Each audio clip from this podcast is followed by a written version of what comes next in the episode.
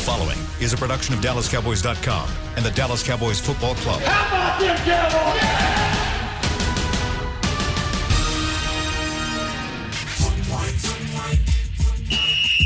Let's go, baby. Are you ready for a break? Uh, yes, Are you ready for a break? absolutely. Ready for a break?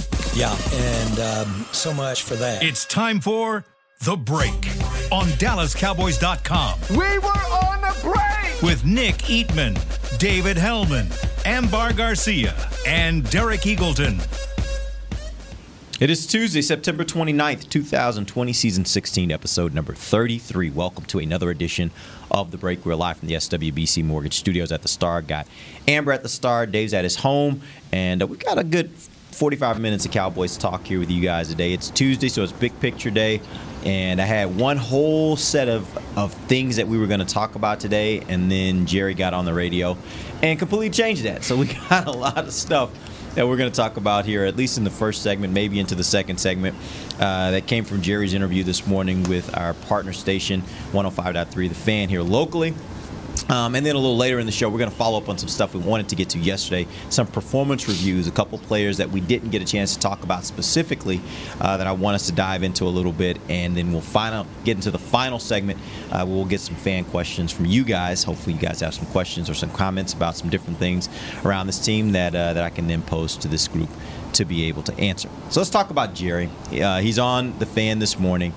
And uh, there were a few things he talked about that I thought stood out. Let's start first with the one that's that's more tactical. Um, he, he was talking about La'el Collins and his injury, and he said, "We don't know. I don't know. The doctors don't know.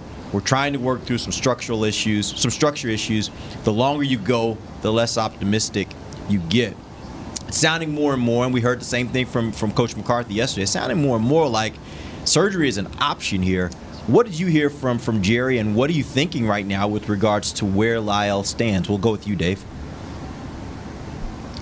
Uh, what I'm thinking is that I'm I'm pretty worried about La'el Collins' long-term availability. How could you not be, based on um, what you've been hearing the last 24 or so hours? I think it starts with yesterday, which uh, I, I don't know if this counts as behind the scenes, but you just kind of learn how to read between the lines once you've done this job for a long enough time. And Todd Archer from ESPN asks the question: Is surgery something you're considering for La'el Collins?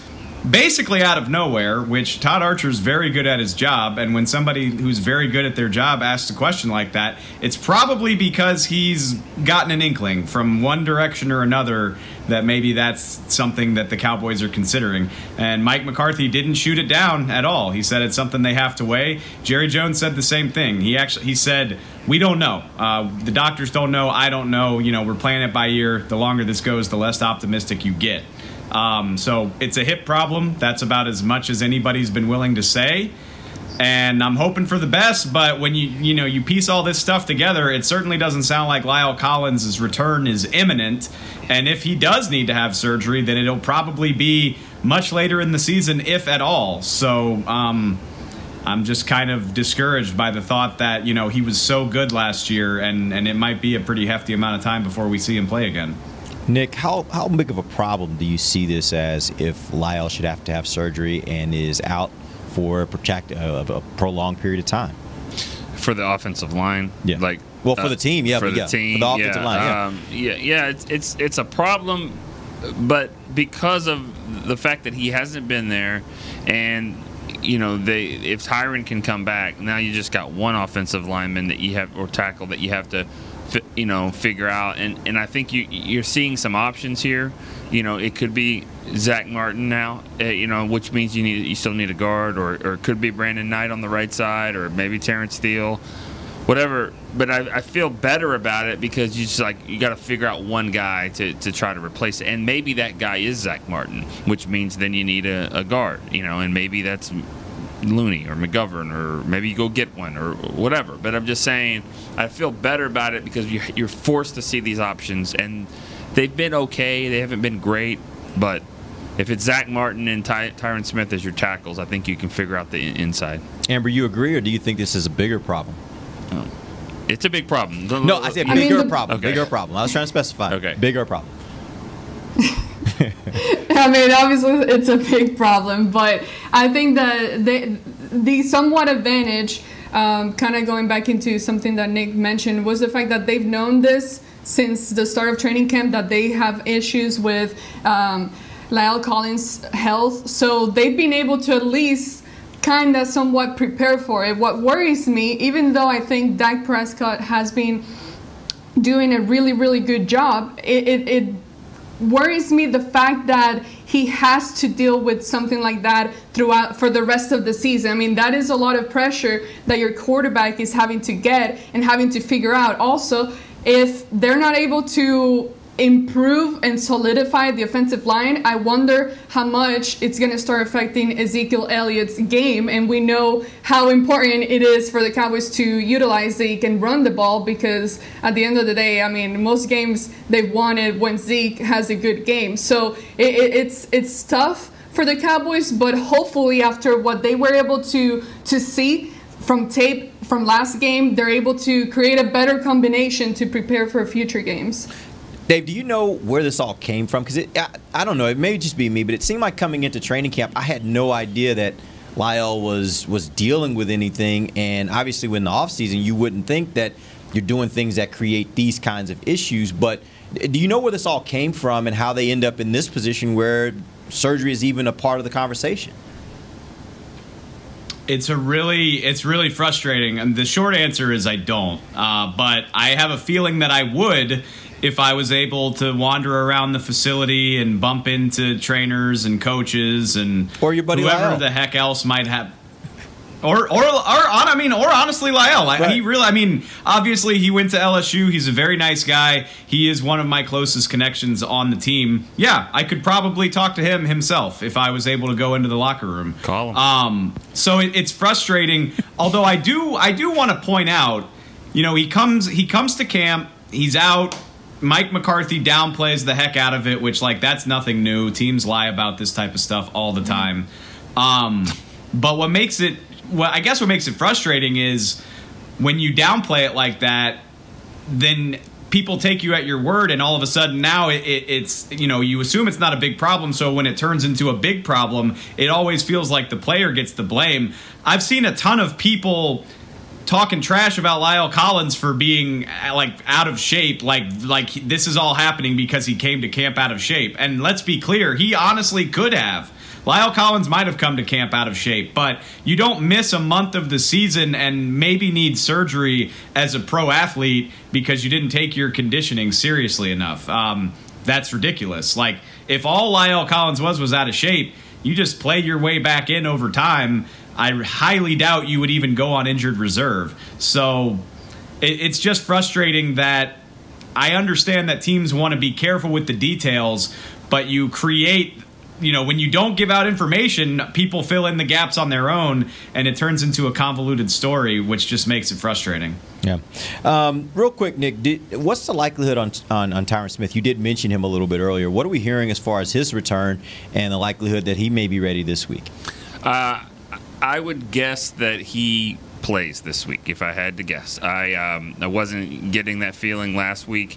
Now I did see him warm up a little bit on the field, and I, it, you know, I think he could have played maybe right then. I mean, like if it's a playoff game, you know, I, that's what I heard twice was during you know on Sunday. I heard it's a long season, so it's like okay, well you don't want to force him here in, in week three, but. Um, it's still a, a, long season. But if you lose to the Browns and you're one and three, this could be a really long season. So I, I think you know at some point you, you, you got to say you know you got to get out there and play. And I, I can't imagine if he could have played two weeks ago, probably could have played last week. I would imagine he plays this week. All right. Uh, which if if La'el's going to be out for an extended period of time, like you said earlier, I think it's even more important that the Cowboys can get Tyron back because then you're just dealing with one well, tackle position rather than two. Well, I'm curious who plays right tackle though. Like who who plays? I I personally I have actually Knight. thought that Brandon Knight played has played really well for what he's been given. Yeah. And and so I would love to see him be the guy that they put over at right tackle and let's just see where it goes from there. I, mean, I think he's be, been better than Steele. Yeah. I mean it could be Steele if if You know, if he was just sick, if that's all it was, was Well, that's he what they're saying. I it didn't look like that to me, but obviously I'm not on the sideline, and I certainly wasn't there Saturday night when Yeah. they said he wasn't when he started not feeling well. So, um, you know, Yeah. who knows? I, I just think that you've got to figure out is is Knight or Steele a better option at at tackle or the guard that plays in there it, because you move you know Zack Martin out there. And and here's another thing you have to weigh is if I mean Zack Martin's a 99 player, right? 98 was his Madden rating is like 98. Okay? Give him a 99. Okay, 99. But is he at 99 at right tackle? I mean, Look, look pretty good to me. he looked good to me too. I'm just saying, but what if he's a you know what if he's an 88? What if he's okay? Yeah. Are you sac- What are you sacrificing there? Because you know, Well, I think then what you have to figure out is is whoever would have been at right tackle, are they a 60? And is that guard that would have been Yeah. moved? You know what I'm saying? Like Yeah. that's where you got to realize. I, I I think right now you're looking for your five best and put your five best on the field. yeah. I, I you know I said I almost said this yesterday. We didn't have time, but Tony Romo used to always say at the, to the right tackle, "Don't hold the guy." Because I can see him and I will make him miss. So if he's coming through, don't you don't have to hold him. I'll, I'll make sure he gets away from me. I mean, Dak is that's sort of the same way. Amber asked yesterday, what's one position that you you could maybe be okay with? I think it is right tackle because you see that guy coming if he gets free. All right, let's move on to another topic that Jerry hit. This one was a little smaller Name, topic. name your five best guys. Oh. Okay. She she messes up your whole uh, outlook, you know, your whole outline, but it's okay. No, it's okay. like that's a it. great. That's actually a really great question. What? We'll go around the table. I'll start, Zach. Your top five. No, no, no, no. Give your five. Don't just give one. Dang, I give thought we your could just five. do it no, as a give team. your five. Give me your five. Who are your All five right. best? Well, then Amber starts. Amber, you're up. Oh, okay. You asked the question. Let's Honestly, go. Uh, true, true. I mean, we we keep talking about wanting to have the fa- uh, the five best guys on the field and shuffling around accordingly. I think that obviously Zack Martin, Joe Looney, um, Whoa, whoa, whoa! Connor Williams, he's, he's he's still in the mix in there. I, I I guess, regardless of the way he's been playing, which quite frankly I expected him to be doing better this year. Um, but then Brandon Knight, you have that, and honestly, I did not hate what. Um, oh my God, I, I forgot his name. Uh, Biadasz. Biadasz. Biadasz. Biadasz, Biadasz. I did not hate what he did. I think that if they give him more practice there, and I saw him get a lot of help from Joe Looney as far as being. Joe Looney was still, from what I saw in the game, he was still being the one who was communicating everything. So I think if there is a combination there of helping each other out, um, I would say for me, I would like to see that combo again. All right, Nick. Um, I will say this: Biadasz was saying after the game that he um, was able to do the calls. Uh, I'm sure Looney helped a lot, you know, just in, with Yeah.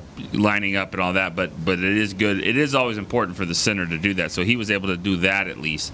Um, I, th- I think you forgot Tyron Smith, or or not. I, I think we all assume.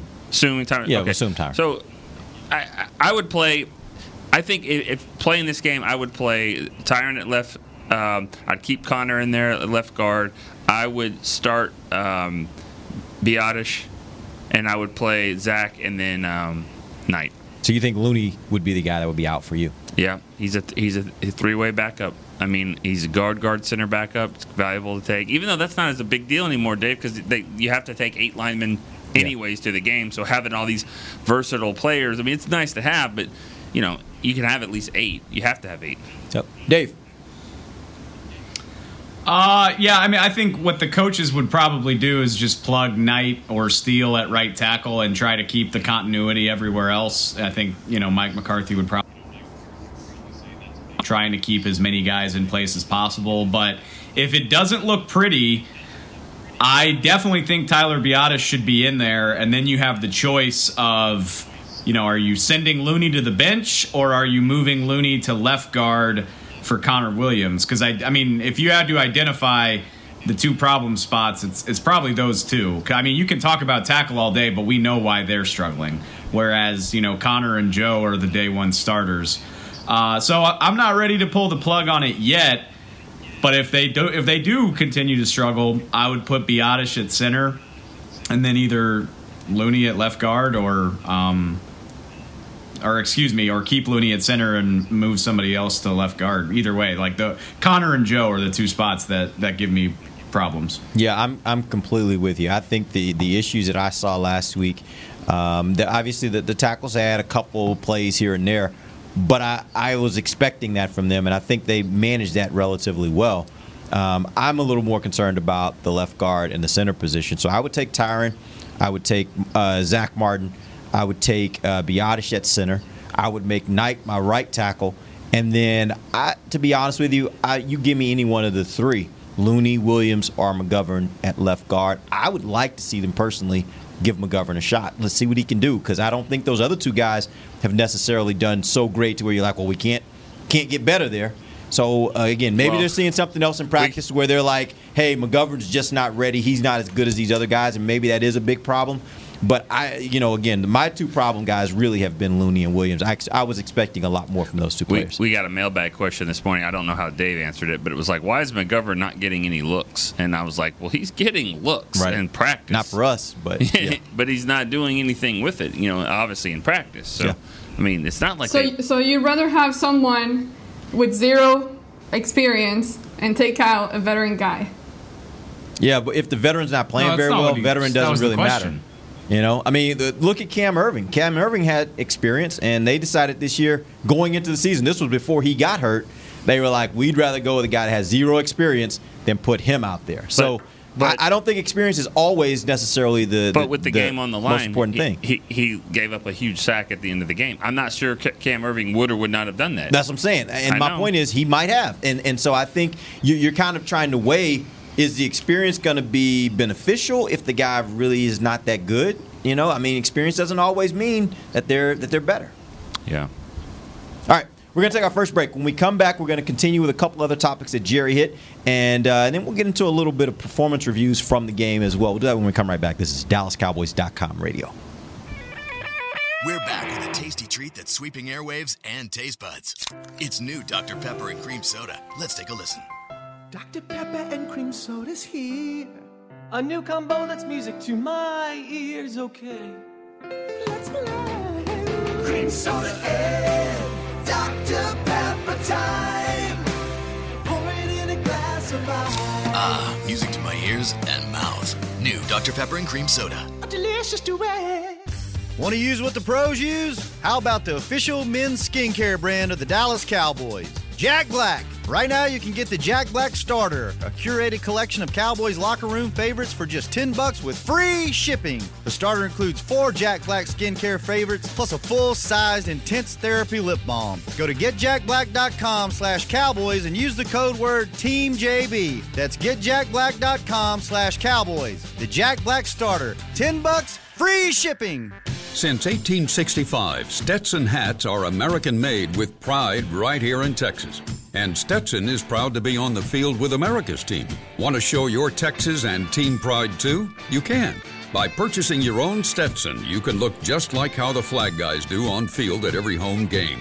Stetson hats, the official crown of all self respecting Cowboys, and your favorite football team. Get yours today at shop.dallascowboys.com or at stetson.com.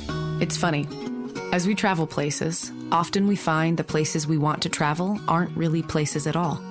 They're people. They're grandparents, moms, old friends, and new nephews.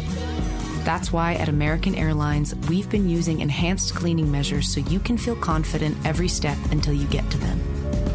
So, as always, our people can't wait to take you to yours. American Airlines.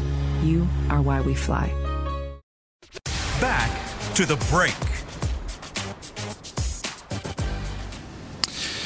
The Cleveland Browns are coming to town. Here's your chance to go to the game, get your tickets to see the Cowboys take on Cleveland when they return to AT&T Stadium Sunday, October 4th.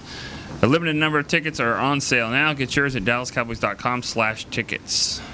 Welcome back. It is the second segment of the break live from the SWBC Mortgage Studios at the Star. We're talking about Jerry Jones and his comments this morning on 105.3 The Fan here locally in Dallas. And uh, let's move on to the second topic. This topic is one that I think everybody wants to talk about, which is the safety position. And uh, he was asked about the safety position and asked specifically about Earl Thomas. And Jerry's response was, I think the fair question is, do I want us to play better? And the answer is yes. Do I see that we've got a path to getting better without doing something that is out of our control, which is acquiring a player? This is not necessarily in our control at all. The circumstances or the demands might be something that you don't want to do. All right, so here's the questions I have for you guys coming out of that. First thing he mentioned was that the path for them getting better was with the guys that they have. You guys agree or disagree with that comment? Let's start first with you, Dave. I think I already said yesterday I don't agree. Um, so so no. I I mean, and and you know Jerry. Honestly, I think the first five questions of his interview today were about the DBs. I mean, he you know. People are always saying to hold hold people accountable. I mean, he got hammered about it for, for 10, 12 solid minutes, uh, whether it's about signing somebody like Earl Thomas or why do you think the DBs can get better. He talked a lot about, um, you know, basically said, like, given more time, uh, these guys can pick up the scheme better and and use their instincts to be in better position. And I guess my rebuttal to that is, uh, what's your margin for error? I mean, because you're you're one and two, and you know the Browns aren't the best team in the NFL, but they're definitely talented. Like this is this isn't going to be easy. I know the the schedule lets up a little bit here with uh, you know New York and Washington and maybe even Philly on the horizon, but the Browns aren't part of that. So what? You, you could be at one and three if you have two or three more coverage busts. And I just, I just wonder what the margin for error is. That's my line of thinking. Amber. Um, well, I keep thinking that I need to stop stressing out about this whole subject because if they're not stressing out, why should I be stressing out about it? So there's that. Um, as far as Jerry's comments go, I think that one thing that we always hear them say is if they want a player, if they want someone, they're gonna get it. So I, I really don't know what goes on behind doors and what's really happening as to why they they really aren't talking about bringing in a guy for help. But as far as the group of guys that they currently have, I see it being really tough to make drastic changes changes as far as drastic improvement in the middle of the season. I remember when I did the whole documentary on Connor Williams and I was talking about him and they wait they went through the whole uh, coaching uh, the position coach uh, what was his name? I forget. That got fired. Paul Alexander. And they changed the O line coach. I was thinking about Colombo. Yep, yep. Paul Alexander. Yeah, yeah, yeah. Well, when that I, I talking to Connor Williams about that period, I remember he, him talking about how difficult it, it is to change and make drastic improvement in the middle of the season. So, how much change can you actually see when these guys are having to prepare week by week for the next opponent? How much are these guys able to personally each guys get the help that they specifically need as far as improving their game on the field and all that communication. So I, I just don't see it changing in a short term. I think it's going to take a longer period for us to see something uh, good enough for us to say, okay, they, they really are making this happen. Yeah. Nick. Um, I kind of forgot what the what is your question? Should Do I you do you agree or disagree that they can actually just get better with the guys that they have without having to bring someone else in? Uh, no, I don't. I don't know. I, if they're going to get better at safety, that means the pass rush is going to get better to help them. I just don't think those guys are going to just magically get better. But I will say the second question he asked about, he answered about Earl Thomas, I think is, is interesting as well because he says there are ways you can get better. There are prices you pay to get to t- acquire talent. There are progress stoppers if you have a different plan. So it almost sounds like he's calling Earl Thomas or one of those veterans a progress stopper. But I mean, whose progress are we stopping? Yeah. Donovan Wilson. I mean, I don't That's- understand whose progress we're stopping. But I think Amber said it right. If they wanted Earl Thomas, they would have gotten him. They don't. They don't want him. They've they've they've looked into it. They know it. And the player you see with the All Pros and the Pro Bowls and all that stuff, they don't think he's that player. And again, like I said before, I don't believe that they think he is healthy, so they don't want him.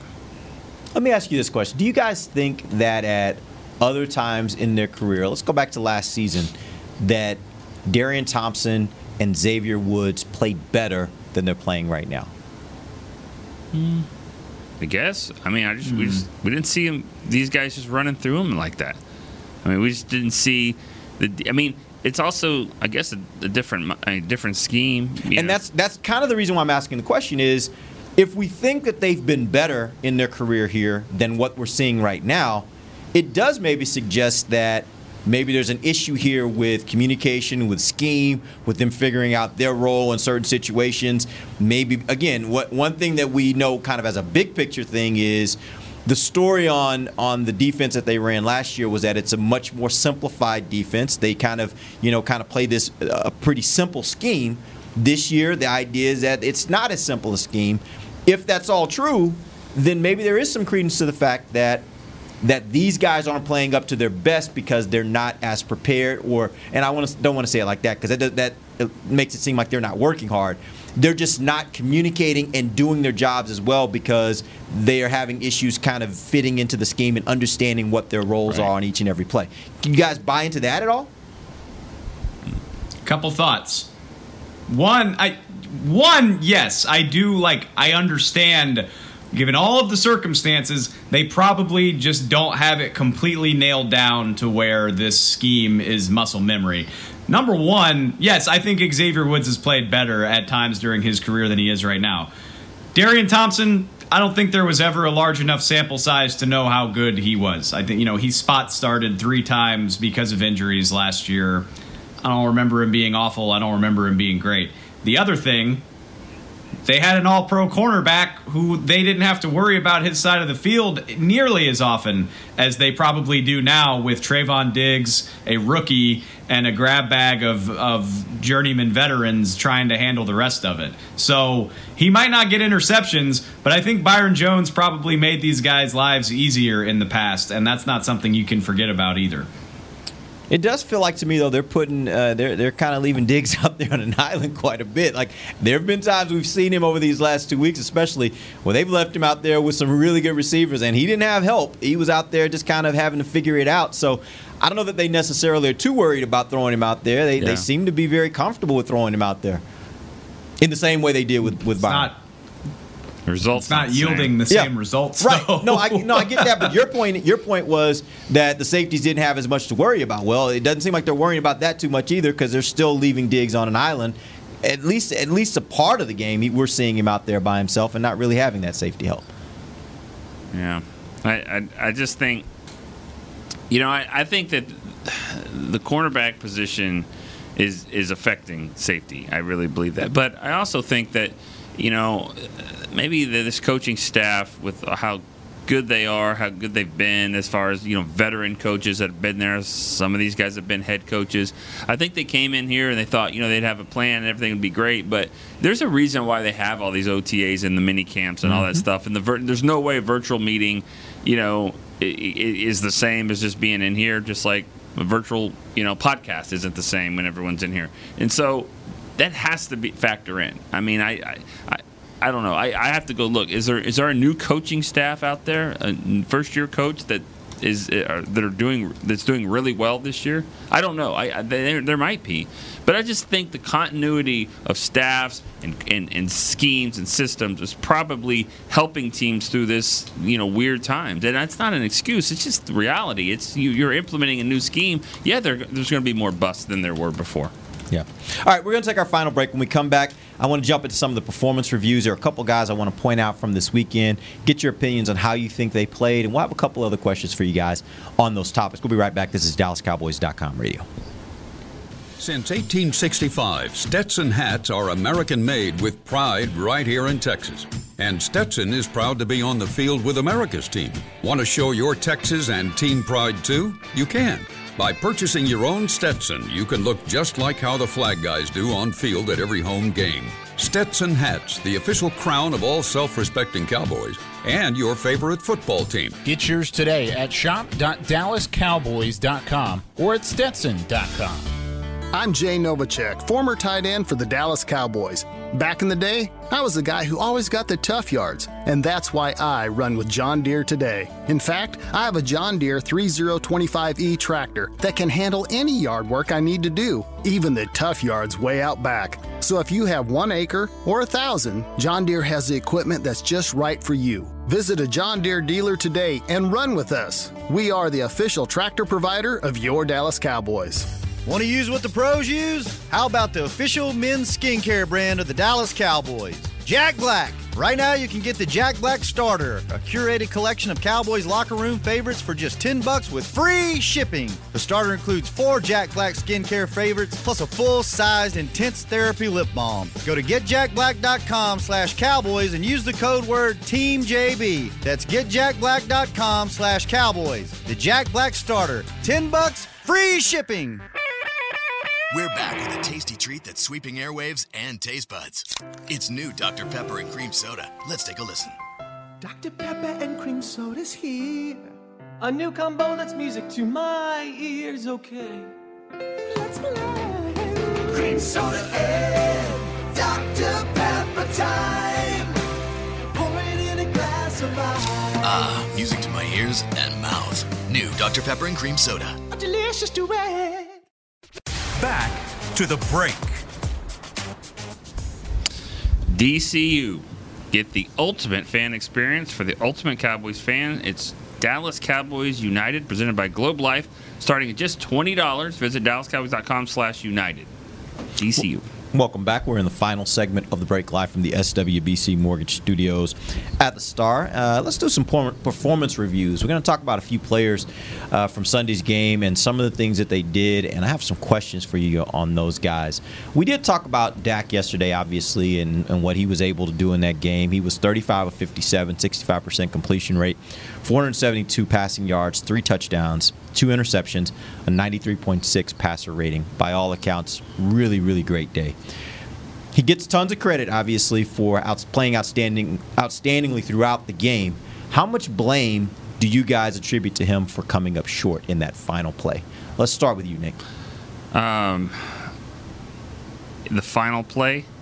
Oh, the final drive. Final I mean, drive. Not being able to actually Yeah. get his team across the finish line to finish that game. Mm, I mean, yeah. I mean, it, it, it's on him. I mean, he's he's he's the quarterback. I mean, he, he's the one that uh, you know he gets the loss. You know, so uh, it, that's that's the way that it goes. I think he, you know, I think he played well throughout the game. I mean, uh, given the circumstance, I think he played really well. But you know, I, as I've said before, I, I just think they're trying. He's they're putting too much on him. He doesn't need to be. I don't think he's a quarterback that should be throwing it 57 times. I mean, I don't know if any quarterback really is, but I don't think that's really his game. Um, and if we're re- being really honest, I mean, as great as he's playing, that Seattle's Seattle is letting him do it. I mean, it, it's very clear they don't. They, they'll let Dak, you know, get his yards and get all that. At the end of the day, they're going to make him one dimensional. As long as they stopped Zeke, that was their focus. They stopped Zeke and they were able to win. So. Um, you know, Dak's still going to get his money and all this stuff, but I mean, there are teams out there that are saying, we'll let Dak beat us. We're not going to let Zeke beat us. Amber, how much blame do you give Dak?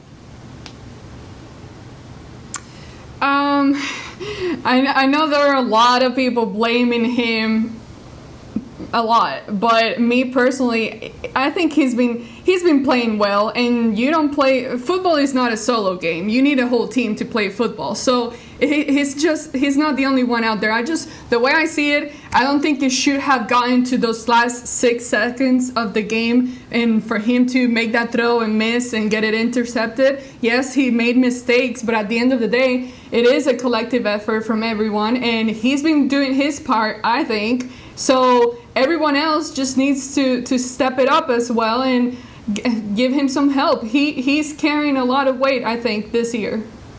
Dave. Uh, I just, I, I mean, all right. Let's start with what the question actually was. Um, I mean, obviously, you prefer he makes that much on him for for trying to pull something out of nothing. Um, 29 of 32 quarterbacks in this league get sacked on that play, and the game ends. Uh, Dak was he was trying to make something out of nothing. Yeah, he probably could have scrambled, gotten some yards, and gotten out of bounds. He probably could have thrown it away. But I've never played quarterback at, at at any kind of level, let alone the NFL.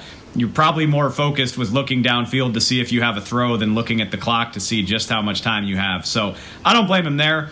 Uh, the the interception before halftime was a backbreaker, uh, especially because he had Amari. He had the throw. He just waited too long.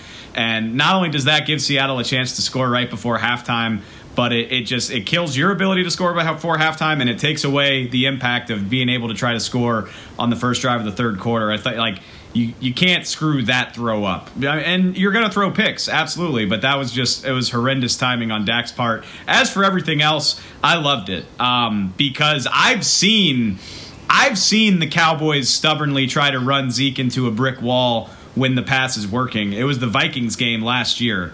Uh, the coaching staff was obsessed with trying to put the game in Zeke's hands, and, and that didn't work either. Even though Zach uh, Dak was throwing the ball all over the field, so um, if you're going to pay a quarterback that kind of money, he has to be able to put the team on his back in that situation. And that's what Dak did. I think they get run out of that building on Sunday if Dak doesn't throw for 300 yards in the second half and basically say, all right, the running game's not working. I got this. And it didn't work out. That doesn't mean Dak played poorly.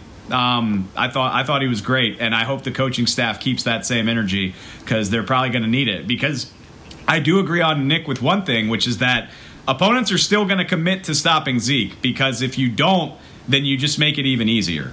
Um, so Dak's probably going to have to do that a few more times, and I, I, hope the coaching staff is receptive to letting him do it. Yeah, I would just go back to that drive to, to reiterate what you're saying, Dave. I'd go back to that drive. I can't remember what the score was, but it, it was at the point in the game. I remember I, I said to you guys, I was like, oh, this must be the end because I don't think they're coming back on a Seattle team like they did at Atlanta and Cowboys get the ball and literally in three plays, bop, bop, bop, touchdown, and uh, and that's where I was like, okay, this is a little different offense. This offense yeah. has the ability to quick strike you, and and they can get back into games really quickly and score points really quickly. So yeah, I think that's all about Dak. You know where I think Dak and the offense can be better. And if you look at some of the other quarterbacks that they have success, is I think I have to go look at the stats, but I just don't see a lot of one yard touchdown passes, two yard touchdown passes. I mean, I know they have Zeke, they try to they go jumbo tight ends and Antwaun Woods and all that, but I mean, you look at Russell Wilson throwing touchdowns to Tyler Lockett for one yard. I mean,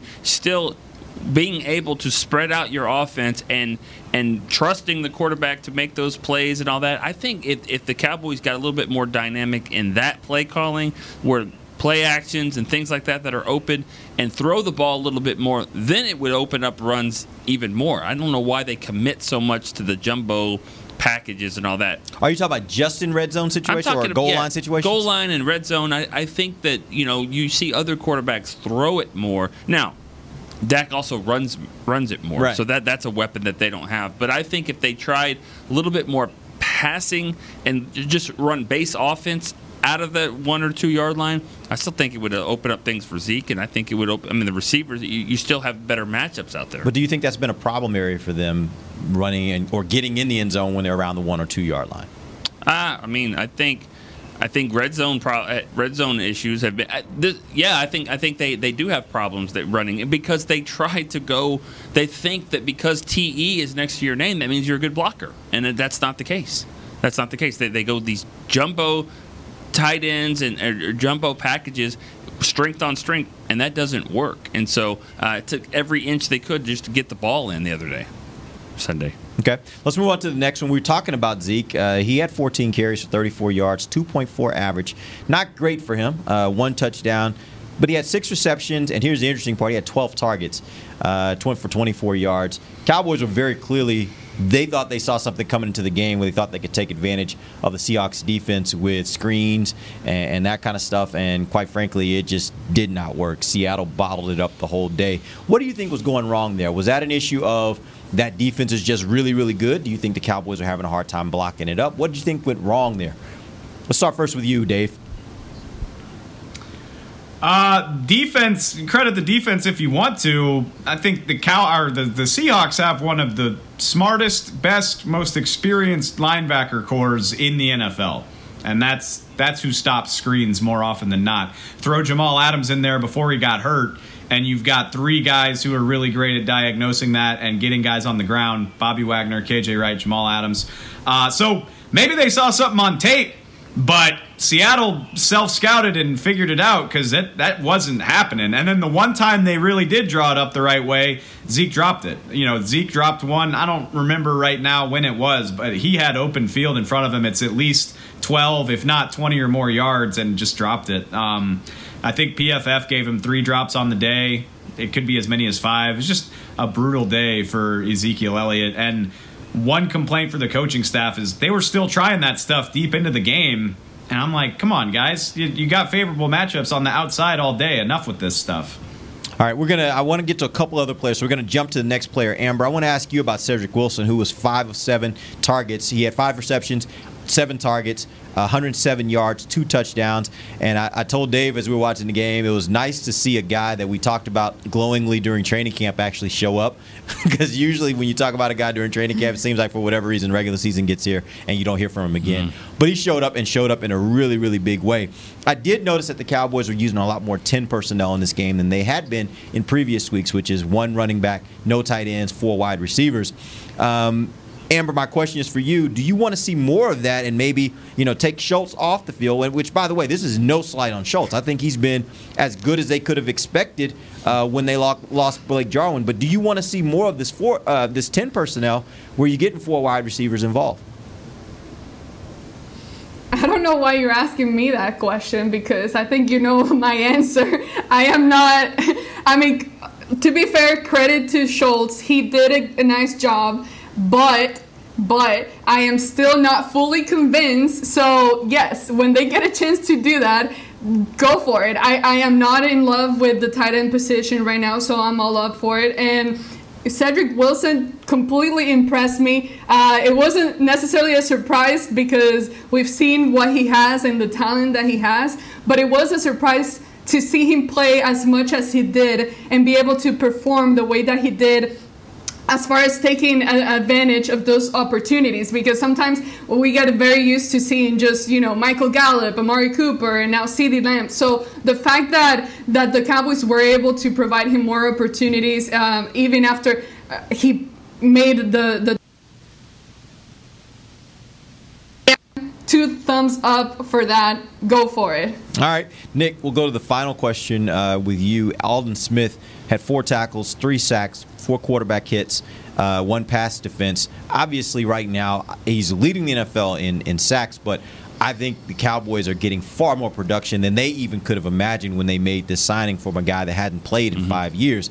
That all being said, I'm going to take you to the other side. How concerned are you that Griffen and Lawrence together combined only had three tackles and one quarterback hit during that game. Yeah, it's concerning because uh, the way they tried to play that game, that's why you have to play it with Russell Wilson, uh, is that you ha- those four guys have to get home, and they really weren't at all. And uh, you know that that's something I don't think the secondary we're, we're talking about a lot with the secondary is you know how many times in that game they were covering for four, five, six seconds. I mean that that I think is the biggest issue. And so, and yeah, some of those sacks were actually covered sacks. Covered sacks. The, the, the, guys on the back end were doing a better job. Exactly I think right. in those instances. Yeah, I, yeah.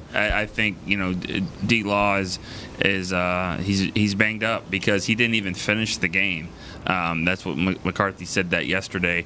Griffen still, you know, he's he said it himself. I mean, he's he's trying to work himself back into shape. I mean, I, or not shape, but I mean, work himself. You know, in, in with the new scheme and, and all this stuff. It's still early in the season, but you know, you can we can say that all day about how early it is, but the, but the games are counting on the, on the standings. Yeah. I mean, they count. So. What, what, do you think is the issue there, Dave and, and Amber? I'd love for you guys to jump in here. What do you think is the biggest issue with regards to the Cowboys pass rush right now? Let's start with you, Dave.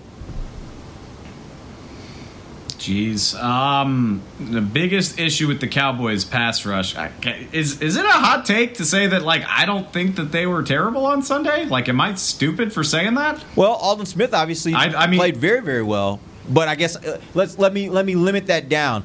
Do you think you're getting enough pass rush productivity from guys like Tank and Griffen, and if not, why? Clear, clearly not. I mean, obviously, I I do like I think especially if he's dealing with a knee injury. I thought Demarcus Lawrence, and I guess let me stop myself because he's on a $20 million salary, so you can always ask for more. But this was the best of his three games. I thought he was active, thought he was disruptive. He helped Aldon Smith on a couple of those sacks. Obviously, you want more. The guy doesn't have a sack through three games, but I was encouraged. And again, you know, the unique mobility of this quarterback makes it even tougher to gauge a pass rush. Um, in, in Everson, guy, you know, Everson Griffen laid it out pretty eloquently. It- it's always cool when NFL players actually speak about it. Is you know, well, he it was week two. Now it's week three of a new season and a new scheme without having a real training camp. It's, it's an excuse, and like Nick said, like the, the games count in the standings. But I do believe that. I think it was also uh, it was Gerald McCoy. Love having him on Twitter too. He basically said you're not going to see the team that it will eventually become until about week five. Like week five is when it sort of comes together into the product that you're going to see pushing into November and December. And that's during a regular NFL season, let alone this one. So I do buy it. I do buy it, but at the same time, I don't blame anybody for not wanting to hear it because the games count. It doesn't matter that you didn't have a training camp. Mm-hmm. What do you think, Amber?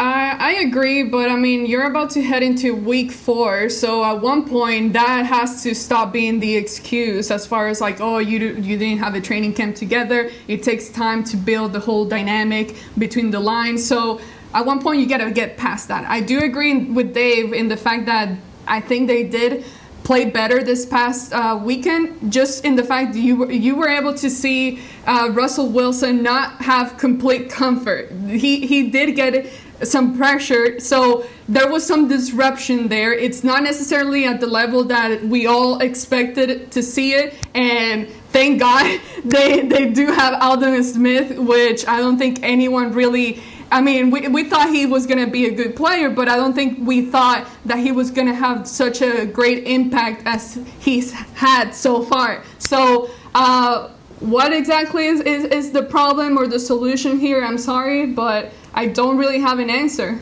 I Alright. don't really know what the what the real problem is there. Yeah, and I guess if anybody did, they'd probably figure it out and they would get it corrected. This is one of those things where I think Dave's answer is probably the best I've heard so far is that, you know, this just might take some time. And uh, if they're still doing these things and, and this is the production when you get to mid-season, then but guess what? This is what you probably can rely on for the rest of the year, right? And, All right. and that, it's just a weird year. It's just a weird year. What about Randy Gregory? I mean, what if he comes back the way hmm. Aldon Smith came back? Well, the difference is when Aldon Smith left, Aldon Smith was probably one of the best, if not the best pass rusher in the NFL. I don't think Gregory ever got there before he left. So he's coming back on a little Hey, different trajectory. If he comes back as a guy that can get six sacks, you know, like he did last when he was when he left. I mean, he was a productive player. He was he was a you know a penalty problem at times. So we'll see if he Don't get penalties. We don't need any more of that. Yeah, we get plenty of those right now. All right, we appreciate you guys joining us. We're back tomorrow. Tomorrow we're going to get into Cowboys versus Browns. We're going to have uh, Bucky joining us as usual. He'll talk about that Browns offense versus the Cowboys defense. Till then, for Nick Eatman, Dave Helman, Amber Garcia, I am Derek Eagleton. This has been The Break live on DallasCowboys.com radio. This has been a production of DallasCowboys.com and the Dallas Cowboys Football Club. How about this, Cowboys? Yeah!